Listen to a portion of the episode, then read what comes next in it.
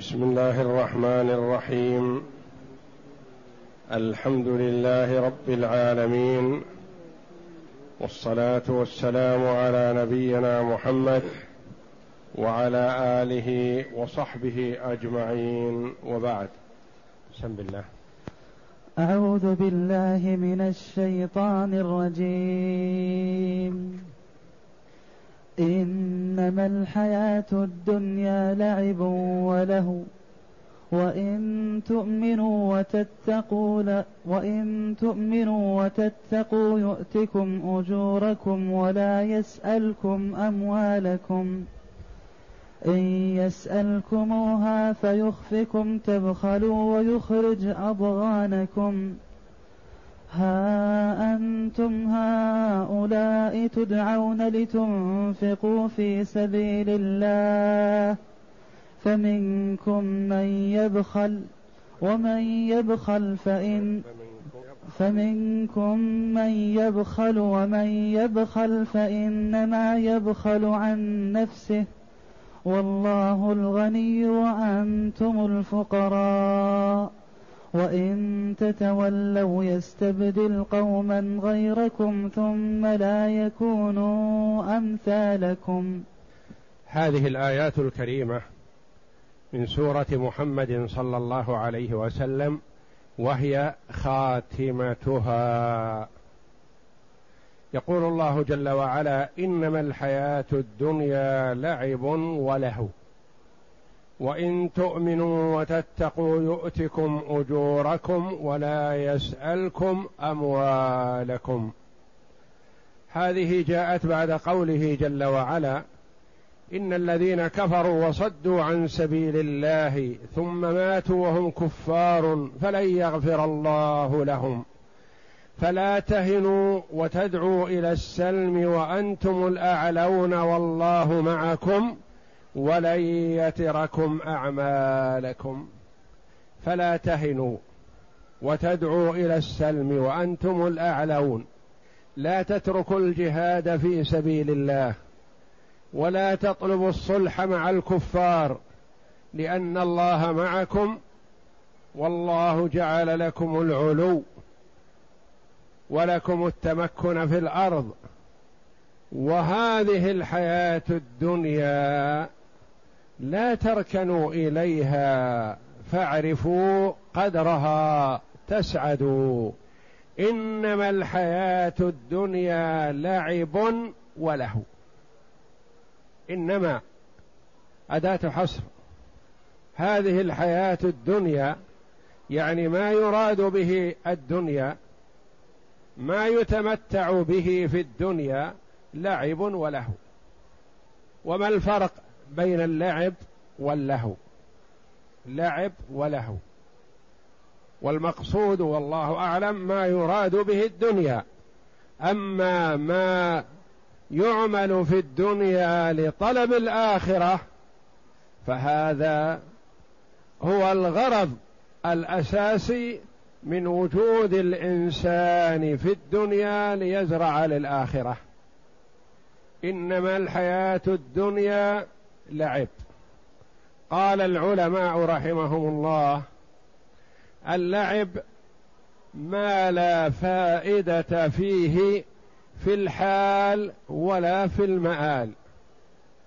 لا تنتفع به أنت حالا ولا ترجو ثمرته وفائدته مآلا. لا خير فيه. هذا اللعب. إذا اللهو ما هو قالوا. اللعب ما اشتغل به الإنسان مما لا فائدة فيه في الحال ولا في المآل ولم يشغله عما أوجب الله عليه. هذا يسمى لعب. فإن أشغله عما أوجب الله عليه لطلب الآخرة فهو له أكثر من كونه لعب. اللعب لا فائدة فيه لا حاضرا ولا مستقبلا ولكنه لم يشغل عن طاعة الله. يعني كما يقول بعض العامة يقضي فيه الوقت والوقت ثمين.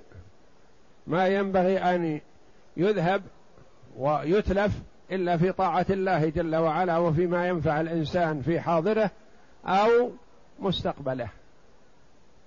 فاللعب ما أضاع الوقت بلا فائدة واللهو ما أشغل عما أوجب الله عليه. إنما الحياة الدنيا لعب ولهو يصفها جل وعلا من يعلم حقيقتها فهذه حقيقة الدنيا. وإن تؤمنوا بالله جل وعلا ورسوله صلى الله عليه وسلم وتتقوا سخط الله وتجتنبوا معاصي الله وتلتزموا بطاعة الله يؤتكم أجوركم يعطيكم جل وعلا أجركم ويثيبكم عليه على إيمانكم ولا يسألكم أموالكم. يعطيكم جل وعلا ولا يسألكم أموالكم. لا يطلب ولا يأمركم جل وعلا أن تبذلوا أموالكم. في هذا التي هي التقوى والإيمان والجهاد في سبيل الله وإنما طلب منكم جل وعلا شيئا يسيرا. هو مقدار ما أوجب الله من الزكاة وهو ربع العشر. غالبا سألكم شيئا يسيرا ما سألكم الأموال أن تبذلوها؟ وتجعلوا أيديكم صفرا من المال. لا طلب منكم نزرا يسيرا مما أعطاكم. ولا يسألكم أموالكم يعني ما طلب ما أمركم إلا بشيء يسير من أموالكم. هذا قول لبعض المفسرين. القول الآخر ولا يسألكم أموالكم يعني ما طلب منكم شيئا لكم لأن المال أعطاكم الله جل وعلا إياه فهو مال الله وهو بأيديكم فهو ما سألكم شيئا لكم وإنما سألكم أن تبذلوا من ماله جل وعلا الذي أعطاكم. وقيل المعنى ولا يسألكم الرسول صلى الله عليه وسلم أموالكم أجرة لتبليغه رسالة الله جل وعلا. فهو يطلب منكم الإيمان والتقوى والمال لكم. لا يريد منكم شيئا. وإن تؤمنوا وتتقوا يؤتكم أجوركم. إن هذه الشرطية والجواب يؤتكم أجوركم. إن يسألكموها فيحفكم تبخلوا ويخرج أضغانكم. إن يسألكموها يعني إن يسألكم المال لو سألكم جل وعلا أموالكم كلها فيحفكم يعني يكرر الطلب ويلح عليكم بسؤال أموالكم. يحفكم. الإحفاء الإلحاح والإكثار من السؤال. يقال إحفاء الشارب بمعنى الإنهاك والإكثار من أخذ الشعر منه حتى لا يبقى منه إلا أثره. لا يطلب منكم أن تدفعوا أموالكم ولا يكرر ذلك عليكم. فلو أحفاكم لبخلتم أو بخل كثير منكم. والله جل وعلا لا يريد ذلك منكم. تبخلوا ويخرج أضغانكم. يخرج الأضغان الضغن الحقد الذي في القلوب يظهر ويكره المرء الإسلام. إذا كان الإسلام يأمره ببذل ماله ربما كره الإسلام. فالمرء إذا طولب بما يحب أظهر ما عنده وتأثر لذلك. كما قال قتادة رحمه الله قد علم الله أن في سؤال المال خروج الأضغان لدين الإسلام من حيث محبة المال بالجبلة والطبيعة ومن نوزع في حبيبه ظهرت طويته التي كان يسرها. لأن المرء يصبر ويتحمل حتى ينازع فيما يحب فيظهر ما عنده ويثور. فالله جل وعلا علم محبة العباد للمال فلم يلح عليهم ببذله وإنما رغب والذي أوجب شيئا يسيرا أوجب شيئا يسيرا مما أعطى تعالى ويخرج أضغانكم. الضغن هو الحقد والكراهية تظهر. إذا طولب الإنسان بماله ربما رجع عن الإسلام لئلا يطالب بهذا المال الذي يشق عليه. يخبر تعالى عن من كفر. يقول تعالى تحقيرا لأمر الدنيا وتهوينا لشأنها. إنما الحياة الدنيا لعب وله. أي حاصلها ذلك؟ إلا من كان منها لله عز وجل. ولهذا قال وإن تؤمنوا وتتقوا يؤتكم أجوركم. يعني هذا هو الذي ينفع. الإيمان والتقوى. ولو كانت الدنيا تزن عند عند الله جناح بعوضة ما سقى كافرا منها شربة ماء. وقال جل وعلا إن أكرمكم عند الله أتقاكم. نعم. ولا يسألكم أموالكم أي هو غني عنكم لا يطلب منكم شيئا وإنما فرض عليكم الصدقات. من الأموال مواساة لإخوانكم الفقراء ليعود نفع ذلك عليكم ويرجع ثوابه إليكم. ثم قال إن يسألكموها فيحفكم تبخلوا أي يح أي يحرجكم تبخلوا ويخرج أضغانكم. قال يسألكموها يسأل فعل الشرط. والجواب تبخلوا. نعم. قال قتادة قد علم الله أن في إخراج الأموال إخراج الاضغان وصدق قتادة فإن المال محبوب ولا يصرف إلا فيما هو أحب إلى الشخص منه. يقول تعالى ها أنتم هؤلاء تدعون لتنفقوا في سبيل الله فمنكم من يبخل ومن يبخل فإنما يبخل عن نفسه. والله الغني وأنتم الفقراء. ها أنتم ها يسميها العلماء ها التنبيه. وكررها جل وعلا هنا للتوكيد للتأكيد.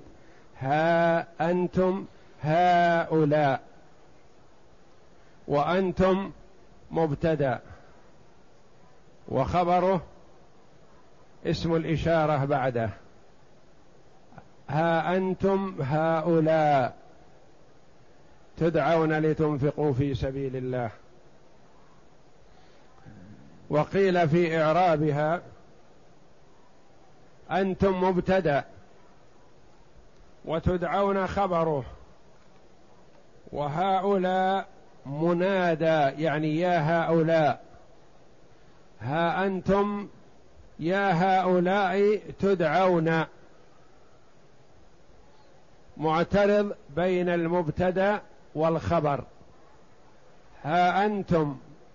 يا هؤلاء يا مخاطبون تدعون. يدعوكم الله جل وعلا. لتنفقوا في سبيل الله. يحثكم ويأمركم على الإنفاق في سبيل الله. كقوله جل وعلا مثل الذين ينفقون أموالهم في سبيل الله كمثل حبة أنبتت سبع سنابل في كل سنبلة مائه حبة. والله يضاعف لمن يشاء والله واسع عليم. تدعون لتنفقوا في سبيل الله في سبيل الله يطلق أحيانا ويراد به الجهاد فقط. كما في آية الزكاة في قوله جل وعلا إنما الصدقات للفقراء والمساكين. قال في آخرها وفي سبيل الله وابن السبيل. ويطلق في سبيل الله يعني في مرضاة الله من صلة الرحم والإحسان إلى الفقراء وعمل المشاريع الخيرية من إجراء المياه وحفر الآبار وبناء المساجد وبناء الأربطة ونحو ذلك من الأشياء التي يتقرب بها إلى الله جل وعلا وإن كانت ليست من مصارف الزكاة. لتنفقوا في سبيل الله ولعل المراد هنا في طرق الخير والله أعلم ليعم. فمنكم من يبخل.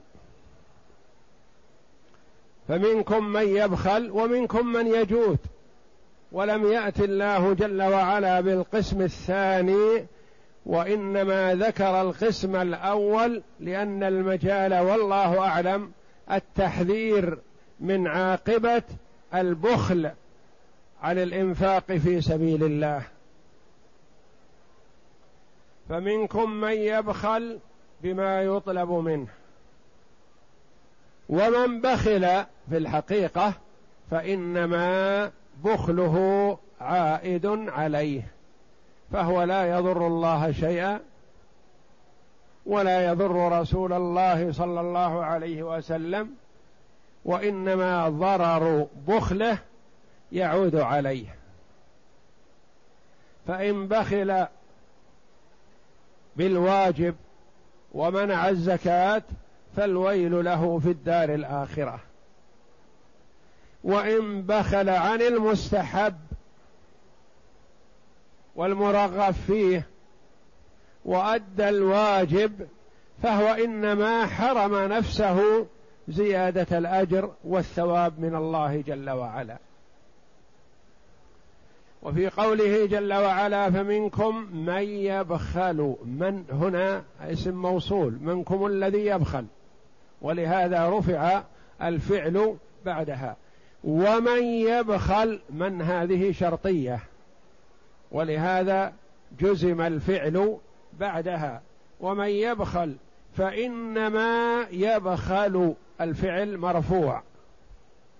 فإنما يبخل عن نفسه والله الغني فهو جل وعلا غني عن العباد وهو طلب منهم وأمرهم جل وعلا بالإنفاق لمصلحتهم هم. وإلا فالله جل وعلا غني عن العباد والعباد مفتقرون إليه. ومن يبخل فإنما يبخل عن نفسه. قالوا يتعدى البخل ومن يبخل يتعدى بعن وبعلى فإنما يبخل على نفسه فإنما يبخل عن نفسه. والله الغني فهو جل وعلا غني عن العباد وهو جل وعلا هو المتفضل وهو المنعم وهو المعطي للعباد سبحانه وليس في حاجة إلى أحد من خلقه. وأنتم الفقراء فكل الخلق فقراء إلى الله جل وعلا. وهم لا يستغنون عن الله جل وعلا طرفة عين. وأنتم الفقراء إلى الله بالعطاء والرحمة والثواب وما تحتاجون إليه في دنياكم وأخراكم. ثم توعد جل وعلا العباد إن لم يستجيبوا لنداء الله جل وعلا فهو قادر على أن يذهبهم ويأتي بغيرهم. فقال تعالى وإن تتولوا تعرضوا ولا تقبلوا ولا تستجيبوا. يستبدل قوما غيركم يذهبكم ويأتي بآخرين جل وعلا. ثم لا يكونوا هؤلاء يختارهم الله جل وعلا فلا يكونوا مثلكم. لا يبخلوا وإنما يعطوا ما طلب منهم استجابة لنداء الله جل وعلا. فعن ابن عباس رضي الله عنهما قال لما نزلت هذه الآية قالوا من هؤلاء؟ المستبدل بهم وسلمان إلى جانب النبي صلى الله عليه وسلم فقال هم الفرس هذا وقومه. وعن أبي هريرة رضي الله عنه قال تلا رسول الله صلى الله عليه وسلم هذه الآية فقالوا يا رسول الله من هؤلاء الذين إن تولينا استبدلوا بنا ثم لا يكونوا أمثالنا. فضرب رسول الله صلى الله عليه وسلم على منكب سلمان ثم قال هذا وقومه والذي نفسي بيده لو كان الإيمان منوطا بالثريا لتناوله رجال من فارس. أخرجه الترمذي وابن مردويه من حديث جابر والطبراني في الأوسط والبيهقي في الدلائل. وعبد بن حميد وعبد الرزاق. وقال عكرمة رحمه الله هم فارس والروم. وقال الحسن هم العجم. وقال شريح هم أهل اليمن. وقيل الأنصار. وقيل الملائكة. وقيل التابعون. وقال مجاهد هم من شاء الله من سائر الناس. وقال المحاسبي فلا أحد يعد من جميع أجناس الأعاجم أحسن دينا ولا كانت منهم العلماء إلا الفرس. فالفرس اشتهر منهم كثرة العلماء رحمهم الله. وروي عن أبي موسى الأشعري رضي الله عنه أنه قال لما نزلت هذه الآية فرح بها رسول الله صلى الله عليه وسلم وقال هي أحب إلي من الدنيا. وفي قوله جل وعلا ثم لا يكون أمثالكم أي في التولي وعدم الإيمان والتقوى بل يكونوا مطيعين لله عز وجل. ها أنتم هؤلاء تدعون لتنفقوا في سبيل الله فمنكم من يبخل أي لا يجيب إلى ذلك. ومن يبخل فإنما يبخل عن نفسه. أي إنما نقص نفسه من الأجر وإنما يعود وبال ذلك عليه. والله الغني أي عن كل ما سواه. الغني له الغنى المطلق جل وعلا. فالخلق العبد قد يكون غنيا لكن لا يأمن الفقر. وقد يكون غنيا بعد افتقار. وقد يكون غنيا فيؤخذ هو ويترك المال. يموت. والله جل وعلا له الغنى المطلق فهو غني عن جميع خلقه. أي عن كل ما سواه وكل شيء فقير إليه دائما. ولهذا قال وأنتم الفقراء أي بالذات إليه فوصفه بالغنى وصف لازم له ووصف الخلق بالفقر وصف لازم لهم أي لا ينكفون عنه. وإن تتولوا وإن تتولوا هذه قالوا معطوفة على الشرطية المتقدمة وإن تؤمنوا وتتقوا يؤتكم أجوركم ولا يسألكم أموالكم وإن تتولوا يستبدل قوما غيركم هذا أو هذا. فهي معطوفة على الشرطية المتقدمة. نعم. وإن تتولوا أي عن طاعته واتباع شرعه يستبدل قوما غيركم ثم لا يكونوا أمثالكم. ولكن يكونوا سامعين مطيعين له ولأوامره.